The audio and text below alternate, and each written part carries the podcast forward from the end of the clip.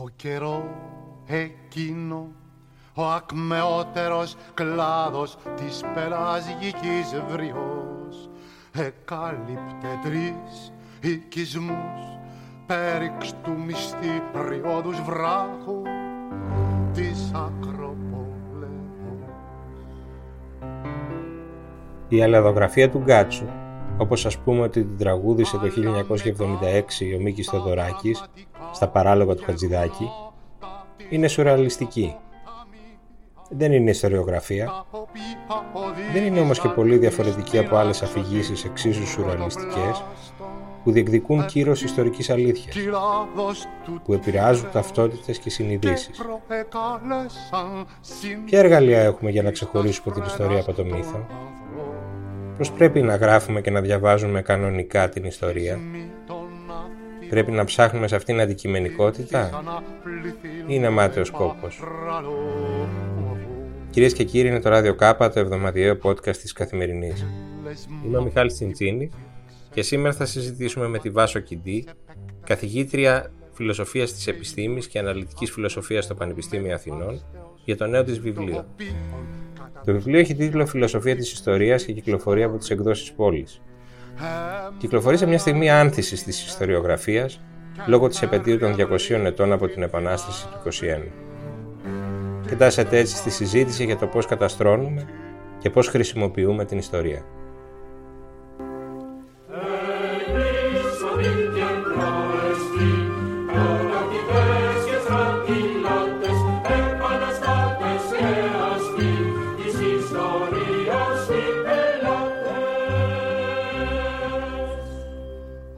Κυρία Κιντή, καλησπέρα. Ευχαριστώ πολύ που είστε μαζί μας στο Ράδιο Κάπα. Ευχαριστώ και εγώ. Καλησπέρα. Να πούμε ότι συζητάμε για το βιβλίο σας ε, που λέγεται «Φιλοσοφία της Ιστορίας». Ο τίτλος είναι ίσως λίγο αποθαρρυντικός για όσους δεν είναι εξοικειωμένοι με το αντικείμενο, αλλά ε, νομίζω δεν είναι ένα βιβλίο που γενικώς αναφέρεται στους ε, νόμους που κινούν την ιστορία, αν υπάρχουν τέτοιοι, ή στις νομοτέλειες που καθοδηγούν τα γεγονότα. Είναι περισσότερο μια φιλοσοφία για το πώς είναι μια φιλοσοφία του ιστορήν για το πώς γράφουμε και διαβάζουμε την ιστορία, έτσι δεν είναι; Ναι, Εκεί ναι. υπάρχουν κάποια ερωτήματα πολύ καθημερινά, να το πω έτσι, για το τι θεωρούμε αληθές και τι θεωρούμε αντικειμενικό στην ιστορία. Θέλετε λίγο να μας συνοψίσετε ποια είναι αυτά τα ερωτήματα με τα οποία ασχολείται το βιβλίο; Ναι, ε, η ιστορία ως ιστοριογραφία απασχολεί πάρα πολύ την κοινή γνώμη, πιστεύω. Δηλαδή, έχουμε δει πολλές φορές ε, διαμάχες για την ιστορία και στην Ελλάδα, αλλά και σε όλο τον κόσμο.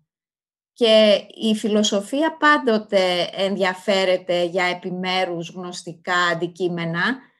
Ε, αυτό το αντικείμενο της ιστορίας είναι κάπως παραμελημένο, γιατί είχε συνδεθεί με αυτό που είπατε στην αρχή, ε, με μια, ιστορία, μια φιλοσοφία της ιστορίας, η οποία ε, έχει μια εγελιανή, θα λέγαμε, του Χέγγελ δηλαδή, προσέγγιση, ε, που ψάχνει να βρει νόμους, νομοτέλειες ή ψάχνει να βρει ένα σχέδιο ή μια λογική με την οποία εξελίσσονται τα γεγονότα. Και επειδή αυτή η αντίληψη έχει θεωρηθεί, ε, λέω τη λέξη οικοτολογική, δηλαδή πολύ απομακρυσμένη από το πώς είναι πραγματικά τα πράγματα όπως μας τα λένε οι ιστορικοί, αυτού του είδους η φιλοσοφία της ιστορίας έχει εγκαταλειφθεί. Και εγώ κάνω περισσότερο φιλοσοφία του ιστορίνου, όπως είπατε, ή της ιστοριογραφίας, δηλαδή πώς αυτά που γράφουν οι ιστορικοί μπορούμε να είμαστε βέβαιοι ότι αποτυπώνουν με ακρίβεια τι συνέβη στο παρελθόν, δεδομένου μάλιστα ότι το παρελθόν δεν υπάρχει, έχει παρέλθει.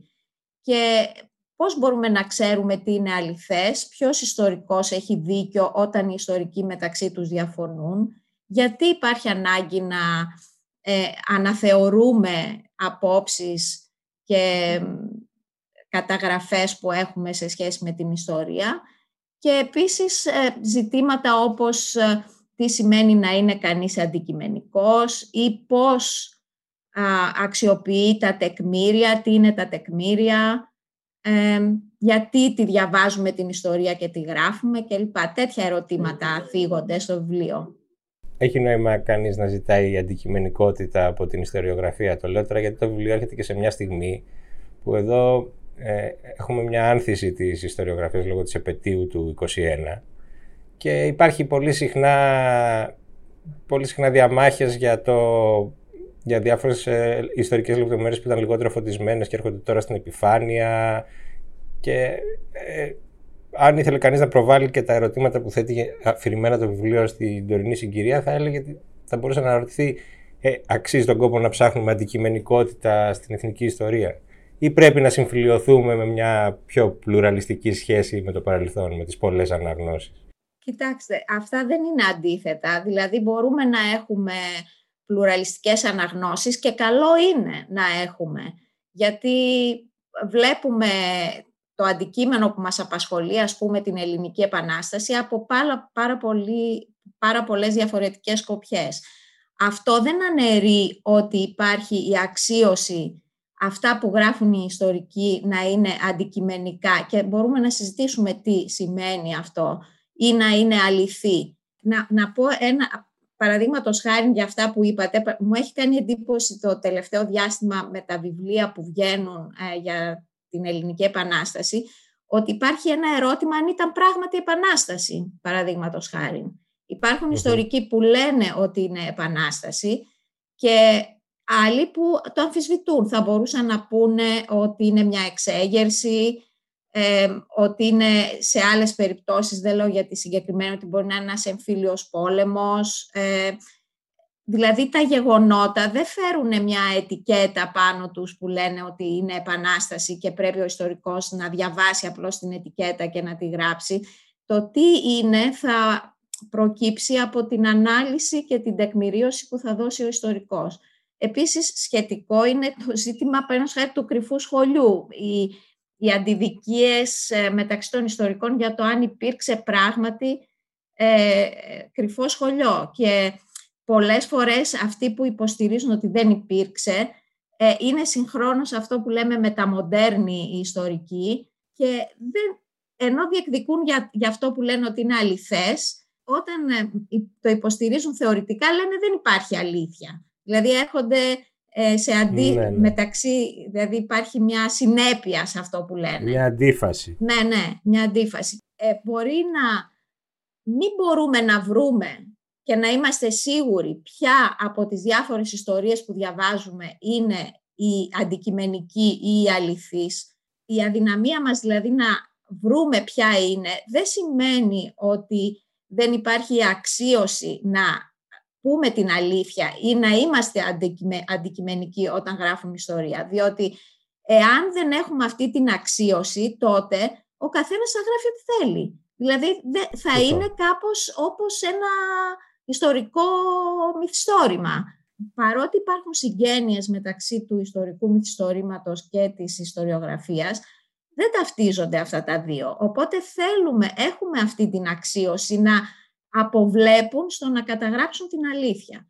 Τώρα, το τι σημαίνει αντικειμενικός, αυτό αν δει κανείς το βιβλίο θα δει ότι έχει αλλάξει πάρα πολύ η σημασία αυτού του όρου και μάλιστα το 17ο αιώνα έχει ακριβώς την αντίθετη σημασία από αυτή που έχει σήμερα. Δηλαδή σήμερα το αντικειμενικός, όπως και παλιά βέβαια αντιπαραβάλλεται στο υποκειμενικός, εμείς σήμερα δεν θέλουμε να επεμβαίνουν οι πεπιθήσεις, οι προκαταλήψεις, τα αισθήματα, οι ιδεολογίες και τα λοιπά του υποκειμένου, που στη συγκεκριμένη περίπτωση είναι ο ιστορικός.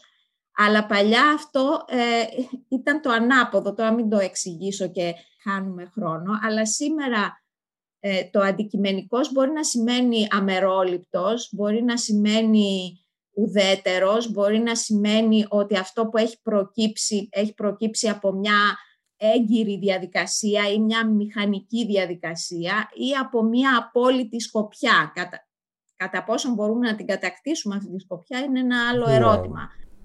Μα νομίζω και στο βιβλίο υπάρχει αυτός ο προβληματισμός ότι από τη στιγμή που το εργαλείο που έχουμε για να περιγράψουμε τα γεγονότα του παρελθόντος είναι η γλώσσα και η γλώσσα η ίδια είναι φορέας ε, ναι. αξιών. Δεν μπορεί, δηλαδή δώσατε το παράδειγμα πριν ε, το να ονομάζουμε το 21 επανάσταση ή όχι και μόνο, μόνο και ο τίτλος, ας πούμε, ο, ο ελάχιστος ε, προσδιορισμός είναι, είναι, είναι φορές μιας αξιολόγησης, έτσι δεν είναι; Διότι η επανάσταση είναι κάτι θετικό, ενώ ας πούμε, ο εμφύλιος πόλεμος είναι κάτι κακό. Θυμάμαι το Τιμπέτ για Φερρυπίν τότε που είχε έρθει μια πρόταση νόμου στην Ελληνική Βουλή γιατί αν πρέπει να μιλάμε, αν πρέπει να ονομάσουμε το 22 γενοκτονία. Ναι. Και δεν χρειάζεται να εξηγήσουμε τη διαφορά του να λέμε καταστροφή, μικρασιατική καταστροφή από μικρασιατική γενοκτονία. Είναι τελείως διαφορετικές οι ναι. συνδηλώσει. Για το, και, για το ζήτημα της. Ε, πάλι δυσκολεύομαι πώς θα το πω, αν θα το πει κανείς ποντιακή γενοκτονία ή ποντιακή εθνοκάθαρση, που είχε και αυτό προκύψει ναι. στη Βουλή ε, πριν μερικά χρόνια ως ερώτημα. Δηλαδή, οι λέξεις έχουν πολύ μεγάλη σημασία και το ζήτημα που ε, γύρω και στο βιβλίο είναι ότι δεν μπορούμε να βγούμε από τη γλώσσα, δηλαδή τα γεγονότα που ανήκουν στον κόσμο δεν μπορούμε να τα προσπελάσουμε ανεξάρτητα από τη γλώσσα. Πρέπει πάντα να κινούμαστε μέσα σε αυτό το χώρο και αυτός ο χώρος φέρει αξίες. Άρα η απόλυτη αντικειμενικότητα εντός εισαγωγικών δεν υπάρχει, είναι κάτι ανέφικτο. Ναι, είναι ανέφικτο να... Υπάρχει, ας το πούμε, μια αξίωση επιστημονικής εντυμότητας. Ή... Πρώτον, ε, είναι να πάρει την αυτή η απόλυτη οπτική, είναι η οπτική του Θεού θα λέγαμε, την οποία δεν μπορούμε να την πάρουμε, γιατί όπου και αν σταθούμε, θα έχουμε μία συγκεκριμένη προοπτική από την οποία ε, βλέπουμε τα πράγματα.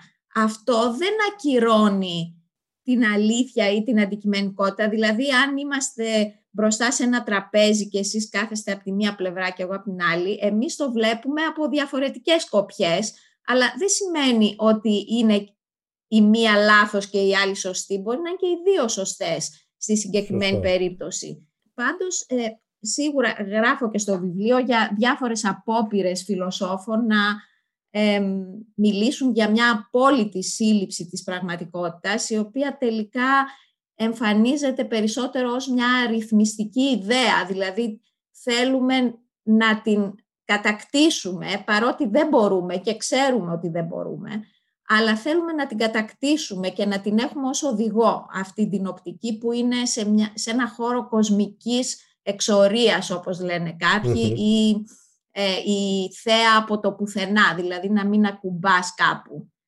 Είναι διάφορες φιλοσοφικές ιδέες που έχουν αναπτυχθεί. Και, και η άλλη ιδέα που μου φάνηκε πολύ ενδιαφέρουσα και δεν μπορεί κανείς να μην κάνει το συνειρμό με τη, με τη συζήτηση που ε, διαρκεί στην Ελλάδα είναι ότι δεν έχουμε ανάγκη μόνο να θυμόμαστε, έχουμε και ανάγκη να ξεχνάμε. Δηλαδή υπάρχει μια καλοήθης λύθη, να το πω έτσι, που μας βοηθάει ε, να, να, να, να, κοιτάμε καλύτερα το μέλλον, να το πούμε έτσι, και να, να οργανώνουμε καλύτερα στη, ε, σε ένα ε, σύνολο που έχει νόημα το παρελθόν. Γιατί δεν πρέπει να τα θυμόμαστε όλα το παρελθόν, έτσι δεν είναι. Νομίζω ότι ζώντας στην Ελλάδα που το παρελθόν είναι διαρκώς παρόν. Είναι πολύ μεγάλο το παρελθόν της Ελλάδας και ε, το έχουμε φτιάξει και το διεκδικούμε να είναι πολύ μεγάλο και μας δίνει μεγάλη αξία και είναι τιμή μας, ε, θεωρούμε, και έτσι ιδρύθηκε και το κράτος μας, ε, επικαλούμενο αυτή την ε, ένδοξη, όπως έχουμε μάθει και στο σχολείο ιστορία μας, και αυτό είναι πολύ σημαντικό για όλους. Ακόμα και στην οικογένειά μας πάντα θέλουμε να ξέρουμε την ιστορία μας και έχω στο βιβλίο και παραδείγματα ακόμα και από την Ιλιάδα και τα λοιπά, πώς η γενεαλογία δίνει αξία και ταυτότητα σε κάποιον. Άρα το παρελθόν είναι χρήσιμο και με αυτή την έννοια η ιστορία μας ε, παρέχει ε, αυτή την ε, ενότητα και την ταυτότητα και το νόημα. Απ' την άλλη μεριά το παρελθόν είναι ένα πολύ μεγάλο βάρος. Δηλαδή αυτό το τονίζει πάρα πολύ ο Νίτσε, ότι αν ε, ζει συνέχεια με το παρελθόν, εκμηδενίζεις τη ζωή σου. Ε, δεν μπορείς να δράσεις εσύ. Πρέπει δηλαδή να κόψεις το παρελθόν. Πρώτα απ' όλα να, να υπάρχει αυτό το χάσμα για να μπορείς να κοιτάξεις μπροστά, να κοιτάξεις το μέλλον, να μην είναι σαν μια μπάλα που σε βαραίνει και σε κρατάει πίσω. Πρέπει να δημιουργήσεις, να είσαι εσύ ζωντανός, να μην μείνεις μαζί με τα μνημεία τα οποία απλώς θαυμάζεις ιστοριοδηφικά ή ως μνημεία. Υπάρχει και μια άλλη διάκριση νομίζω ενδιαφέρουσα ε, ως προς το γιατί μας είναι χρήσιμη ιστορία. Δηλαδή θυμάμαι αυτή την πολύ γνωστή φράση του Κίκεργκάρτ που λέει ότι τη ζωή την κατανοείς κοιτάζοντας πίσω αλλά τη ζεις κοιτάζοντας μπροστά. Ναι. Και αν το μεταφράσει αυτό κανείς ε, ας πούμε με όρους συλλογικής πρόσληψης υπάρχει λέτε στο βιβλίο υπάρχει ένα παρελθόν, ένα ιστορικό παρελθόν που ασχολείται με, με τη μελέτη μόνο όσων έγιναν και υπάρχει και ένα πρακτικό παρελθόν, δηλαδή ένα παρελθόν που μας είναι χρήσιμο για το παρόν και για το μέλλον και επηρεάζει τον τρόπο που δρούμε τώρα. Ναι, ε, αυτή η διάκριση μεταξύ ιστορικού παρελθόντος και πρακτικού παρελθόντος την έχει κάνει ένας πολιτικός φιλόσοφος, ε, λέγεται Michael Oakeshott, που έχει πεθάνει τώρα, ήταν του 20ου αιώνα, ε, Βρετανός, και την οποία αξιοποιεί ένας από τους μεγάλους θεωρητικούς της ιστορίας, ο Hayden White, που και αυτός πέθανε πριν ένα-δυο χρόνια, αν θυμάμαι καλά.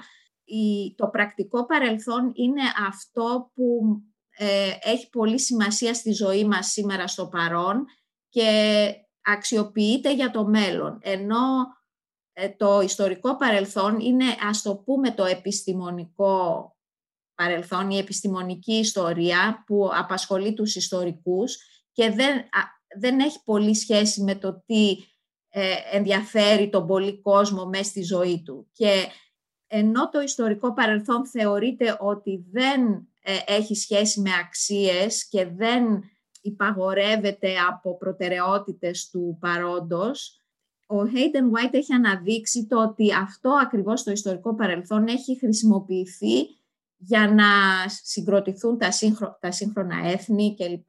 Υπάρχει μια διασταύρωση, δεν είναι, δεν είναι στεγανά. Αλλά και αυτό τονίζει τη σημασία του πρακτικού παρελθόντος, δηλαδή και της πρακτικής ιστορίας, δηλαδή πώς να αξιοποιήσουμε την ιστορία για το σήμερα και το μέλλον. Υπάρχουν και θέματα που δεν έχω θίξει στο βιβλίο, παραδείγματος χάρη της δημόσιας ιστορίας, πώς αξιοποιείται η ιστορία όχι από τους ιστορικούς στα πανεπιστήμια και στα βιβλία μόνο, αλλά στο δημόσιο ναι, ναι. χώρο. Και αυτό συνδέεται πάρα πολύ με το πρακτικό παρελθόν, όπως το λέμε, γιατί το βλέπουμε και σε ταινίες και σε εορτές. Πάντως, διαβάζοντας τις παρατηρήσεις σας για την ιστορία, ε, δεν ξέρω, ίσως και λόγω επαγγελματικής διαστροφής, έκανε, έκανε ένα συνειρμό ότι ακριβώς οι ίδιες ε, αξιώσει που έχουμε από την ιστορία να οργανώσει αφηγηματικά το παρελθόν γιατί πρέπει μόνο έτσι αποκτά νόημα και έτσι το, μπορούμε να το αντιληφθούμε όχι ως πολλά μικρά συμβάντα έτσι δεν είναι. Ε, υπάρχει αν, αν υποθέσουμε ότι η δημοσιογραφία είναι η ιστορία του παρόντος δηλαδή μια προσπάθεια να οργανώσουμε αφηγηματικά το παρόν αυτό που συμβαίνει τώρα ε, αυτό μοιάζει να έχει χαθεί. Δηλαδή, έτσι όπως λειτουργούν σήμερα τα μίντια, ε, ε, μοιάζει να μην ε, μπορούμε να πιστέψουμε καν σε, σε, μια αλήθεια. Αν υποθέσουμε ότι στο παρελθόν υπήρχαν οι εφημερίδες που οργάνωναν αφηγηματικά την επικαιρότητα, βρίσκεται ότι υπάρχει μια τέτοια αναλογία. Δηλαδή, αναρωτιέμαι ο ιστορικός του μέλλοντος που θα αναζητήσει τα γεγονότα τα σημερινά, πού θα, πού θα, πού θα βρει τις πηγές του; Οι πηγές και τα γεγονότα συνδέονται με κάποιο ερώτημα που θα θέσει. Δηλαδή πάντα ε, ναι. πρέπει να έχεις ένα ερώτημα το οποίο ως πηξίδα κάπως θα σε προσανατολίσει ε, στα γεγονότα τα οποία πρέπει να φέρεις στην επιφάνεια ή να τα συγκροτήσεις, να τα συντάξεις. Τώρα, η, και, και οι ιστορικοί υποτίθεται, όπως και οι δημοσιογράφοι, ότι απλώς περιγράφουν. Ε, they report, ας πούμε, να το πούμε στα αγγλικά. Δηλαδή, απλώς βλέπουν και καταγράφουν και μεταδίδουν. Δηλαδή, μεταδίδουν ε, συγκεκριμένα γεγονότα. Γι' αυτό και η ιστορία ήδη από τον Αριστοτέλη αντιπαραβάλλεται προς την ποίηση και τη φιλοσοφία, γιατί ακριβώς ασχολείται με τα καθέκαστα, με τα συγκεκριμένα και δεν ασχολείται με γενικές αλήθειες ή νόμους όπως κάνει η επιστήμη θα λέγαμε σήμερα. Απ' την άλλη, ε, ακριβώς η ιστορία ε, δημιουργεί με την αφήγηση μία ενότητα και δίνει ένα νόημα σε αυτή την ενότητα. Και έτσι και οι δημοσιογράφοι, ε, ειδικά αν είναι καλοί δημοσιογράφοι και δεν γράφουν απλώς, ξέρω εγώ, τα, όπως γράφαν παλιά τα φαρμακεία ή κάτι τελείως τυπικό, ε, θα πούνε μια ιστορία γράφοντας κάτι, ειδικά όταν κάνουν αυτά τα πολύ ωραία μεγάλα ρεπορτάζ που διαβάζουμε κυρίως στις mm-hmm. ξένες εφημερίδες, αλλά Απλώς μερικές φορές και στην Ελλάδα. Έχουμε δισεκατομμύρια δημοσιογράφους με αξίωση να περιγράψουν ε, αυτό που βλέπουν ως πραγματικό. Δηλαδή, για να, φέρω το, να επαναλάβω το δικό σας παράδειγμα, στο τραπέζι δεν κάθονται ούτε δύο ούτε τρεις. Κάθονται εκατοντάδες χιλιάδες κάθε δευτερόλεπτο. Αυτό δεν διασπά, δεν ακυρώνει την προσπάθειά μας να αφηγηθούμε το παρόν ε, και να του δώσουμε έτσι νόημα. Κοιτάξτε, υπάρχουν πάντα κάποιες συμβάσεις κατά κάποιο τρόπο για το πώς μεταδίδουμε τα γεγονότα και τι αναδεικνύεται κάθε φορά. Δηλαδή, αν ένας είναι πολεμικός ανταποκριτής, θα μεταδώσει τα γεγονότα που ενδιαφέρουν και τη χώρα του, έτσι, δηλαδή τα πολεμικά γεγονότα δεν θα μεταδίδει το τοπίο, παραδείγματος χάρη, ούτε για το κλίμα θα μιλάει εκεί τη στιγμή, θα μιλάει για τα πολεμικά γεγονότα και κυρίως από τη σκοπιά του μέσου ε, το οποίο εκπροσωπεί. Δηλαδή υπάρχουν κάποιες συμβάσεις που μας προσανατολίζουν. Από την άλλη μεριά, το να λες, να ομολογείς τις προκαταλήψεις σου, απλώς δείχνει ότι είσαι έντιμος, αλλά δεν εξασφαλίζει ότι αυτό που έχεις κάνει είναι, έχει αξία. Το να λες ότι είμαι προκατηλημένος υπέρ του ενός ή του άλλου, μπορούμε να σου πούμε μπράβο που μας το λες και άρα μας προειδοποιείς, αλλά αυτό δεν σημαίνει ότι αυτό που έχεις κάνει είναι καλό πρέπει να προσπαθείς πάντα να είσαι αντικειμενικός, που στο χώρο της δημοσιογραφίας έχει κάπως ε, παγιωθεί ότι πρέπει να δείχνεις κάποια αμεροληψία. Μπορείς να πεις τη γνώμη σου, υποθέτω, δηλαδή δεν απαγορεύεται. Το λέω γιατί κάποτε είχα ασχοληθεί και με τους κώδικες δεοντολογίας των ε, δημοσιογράφων στα μέσα. Απλά σε ένα περιβάλλον όπου ε, η δημόσια σφαίρα, στη δημόσια σφαίρα κυριαρχούν τα κοινωνικά δίκτυα και δεν υπάρχει δηλαδή, δεν υπάρχουν αυτά τα κριτήρια και αυτές οι δεσμεύσεις που έχει ένας επαγγελματίας δημοσιογράφος. Ε, σε, μια σε ένα τέτοιο περιβάλλον νομίζω δεν, δεν μπορεί να μιλήσει και κανείς για... Δηλαδή πολλές, πολύ συχνά έχουμε απορίες για το τι ακριβώς συνέβη, ενώ συνέβη σήμερα. Ναι. Η ασυμμετρία για την οποία κάνετε λόγο στο βιβλίο που υπάρχει μεταξύ παρόντος και παρελθόντος, ποια υπάρχει μεταξύ παρόντος και παρόντος; Ε, συγγνώμη για, για την παραδοξιολογία, αλλά... Ναι, πολύ σωστό. Ε, και αυτό δείχνει πως το να λέμε ότι τα γεγονότα είναι εκεί, καθαρά, γυμνά κατά κάποιο τρόπο και το μόνο που κάνουμε είναι να έχουμε διάφορες ερμηνείες επί των γεγονότων ή οπτικές επί των γεγονότων, δεν είναι αρκετό, γιατί πολλές φορές οι διαφορετικές οπτικές συνιστούν συστήνουν, συγκροτούν τα γεγονότα. Τα, δεν, δεν τα διαβάζουν με τον ίδιο τρόπο. Δηλαδή δεν είναι ότι απλώς τα ερμηνεύουν διαφορετικά, υπάρχει κάτι εκεί έξω και απλώς το ερμηνεύουν, αλλά όπως είπατε το τι βλέπουν, το τι είναι γεγονός, ε, είναι διαφορετικό. Όπως γράφω πάλι στο βιβλίο για την Iris Murdoch, που είναι, ήταν μια φιλόσοφος Βρετανίδα, το να μην υπάρχουν αξίες, το να μην βλέπεις παραδείγματος χάρη μία προσβολή που γίνεται σε κάποιον, σημαίνει ότι δεν βλέπεις το ίδιο γεγονός. Δεν είναι ότι είναι οι αξίες χωριστές από τα γεγονότα, είναι κάπως διαποτισμένα τα γεγονότα από τις αξίες. Και οπότε το να μην, τις, να μην βλέπεις την προσβολή της αξίας της προσωπικότητας, παραδείγματος χάρη, σε ένα συμβάν, λέει ότι δεν βλέπεις τα ίδια γεγονότα. Δηλαδή τα γεγονότα είναι κάπως εύπλαστα θα λέγαμε. Δεν είναι όπως λέει ο, ο Κάρ, ο ιστορικός, ότι είναι σαν τα ψάρια εκεί έξω και τα μαζεύουμε και βάζουμε ναι. τις σάλτσες ή δεν βάζουμε σάλτσες. Είναι, τα γεγονότα είναι πολύ κοντά και ε, σε συμπλοκή ας πούμε με τη γλώσσα. Και, και άρα ε, δεν, δεν μπορούμε να είμαστε σίγουροι ότι μιλάμε για τα ίδια πράγματα.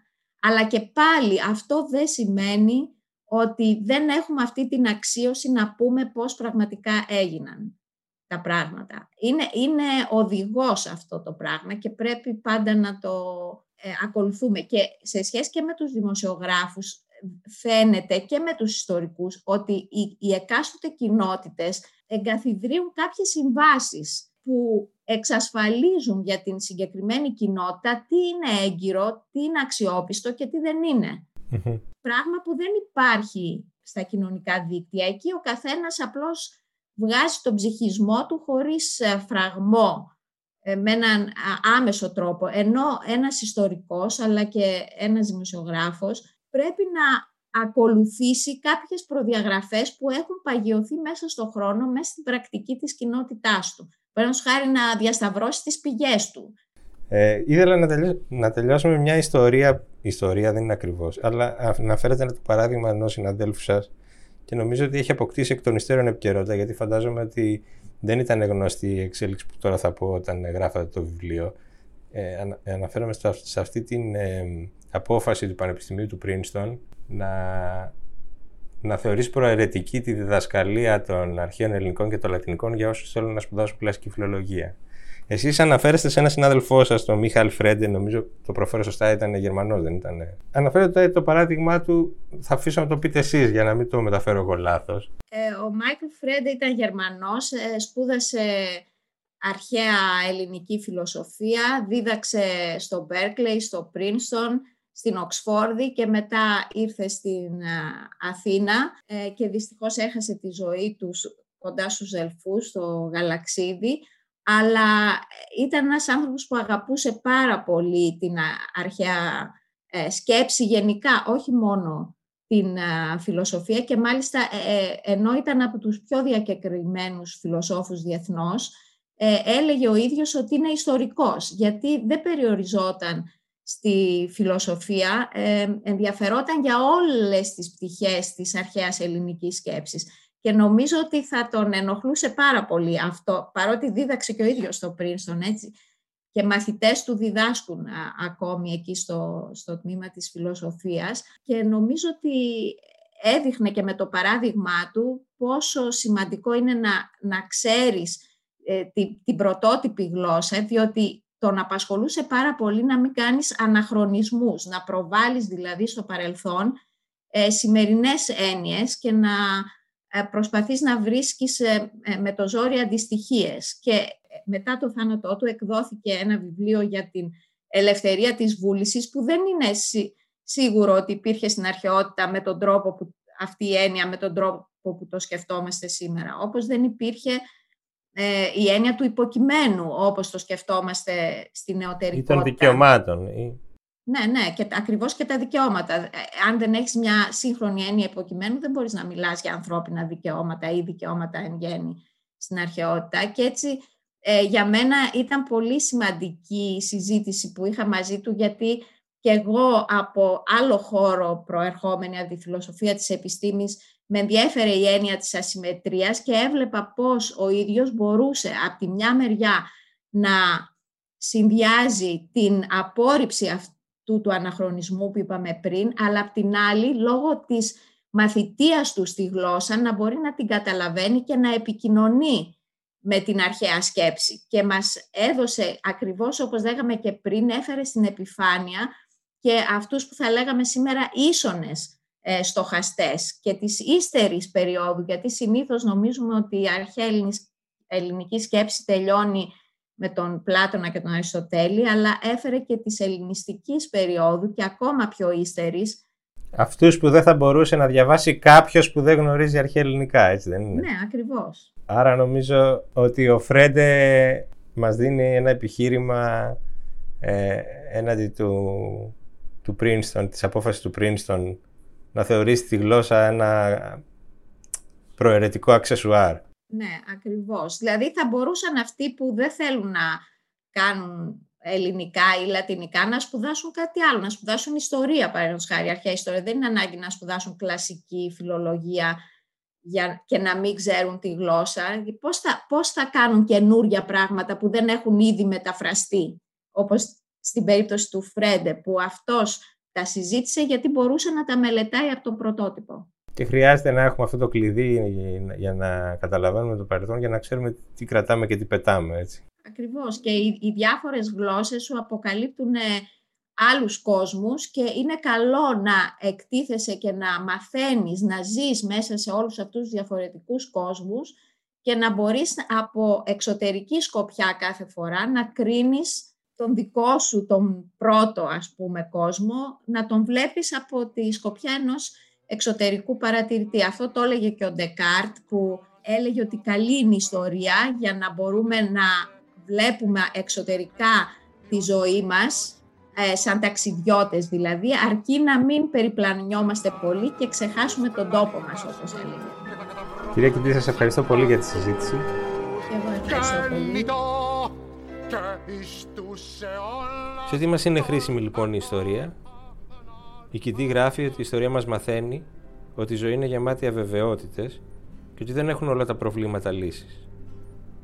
Το υλικό που διασώζει η ιστοριογραφία είναι ό,τι διαθέτουμε για να μην είμαστε μόνοι σε έναν αφιλόξενο φυσικό κόσμο. Είναι ό,τι διαθέτουμε για να χειριστούμε λιγότερο αφηρημένα το ερώτημα για το νόημα της ζωής. Αυτά για σήμερα. Το Ράδιο Κάπα επιστρέφει την επόμενη Παρασκευή. Μέχρι τότε,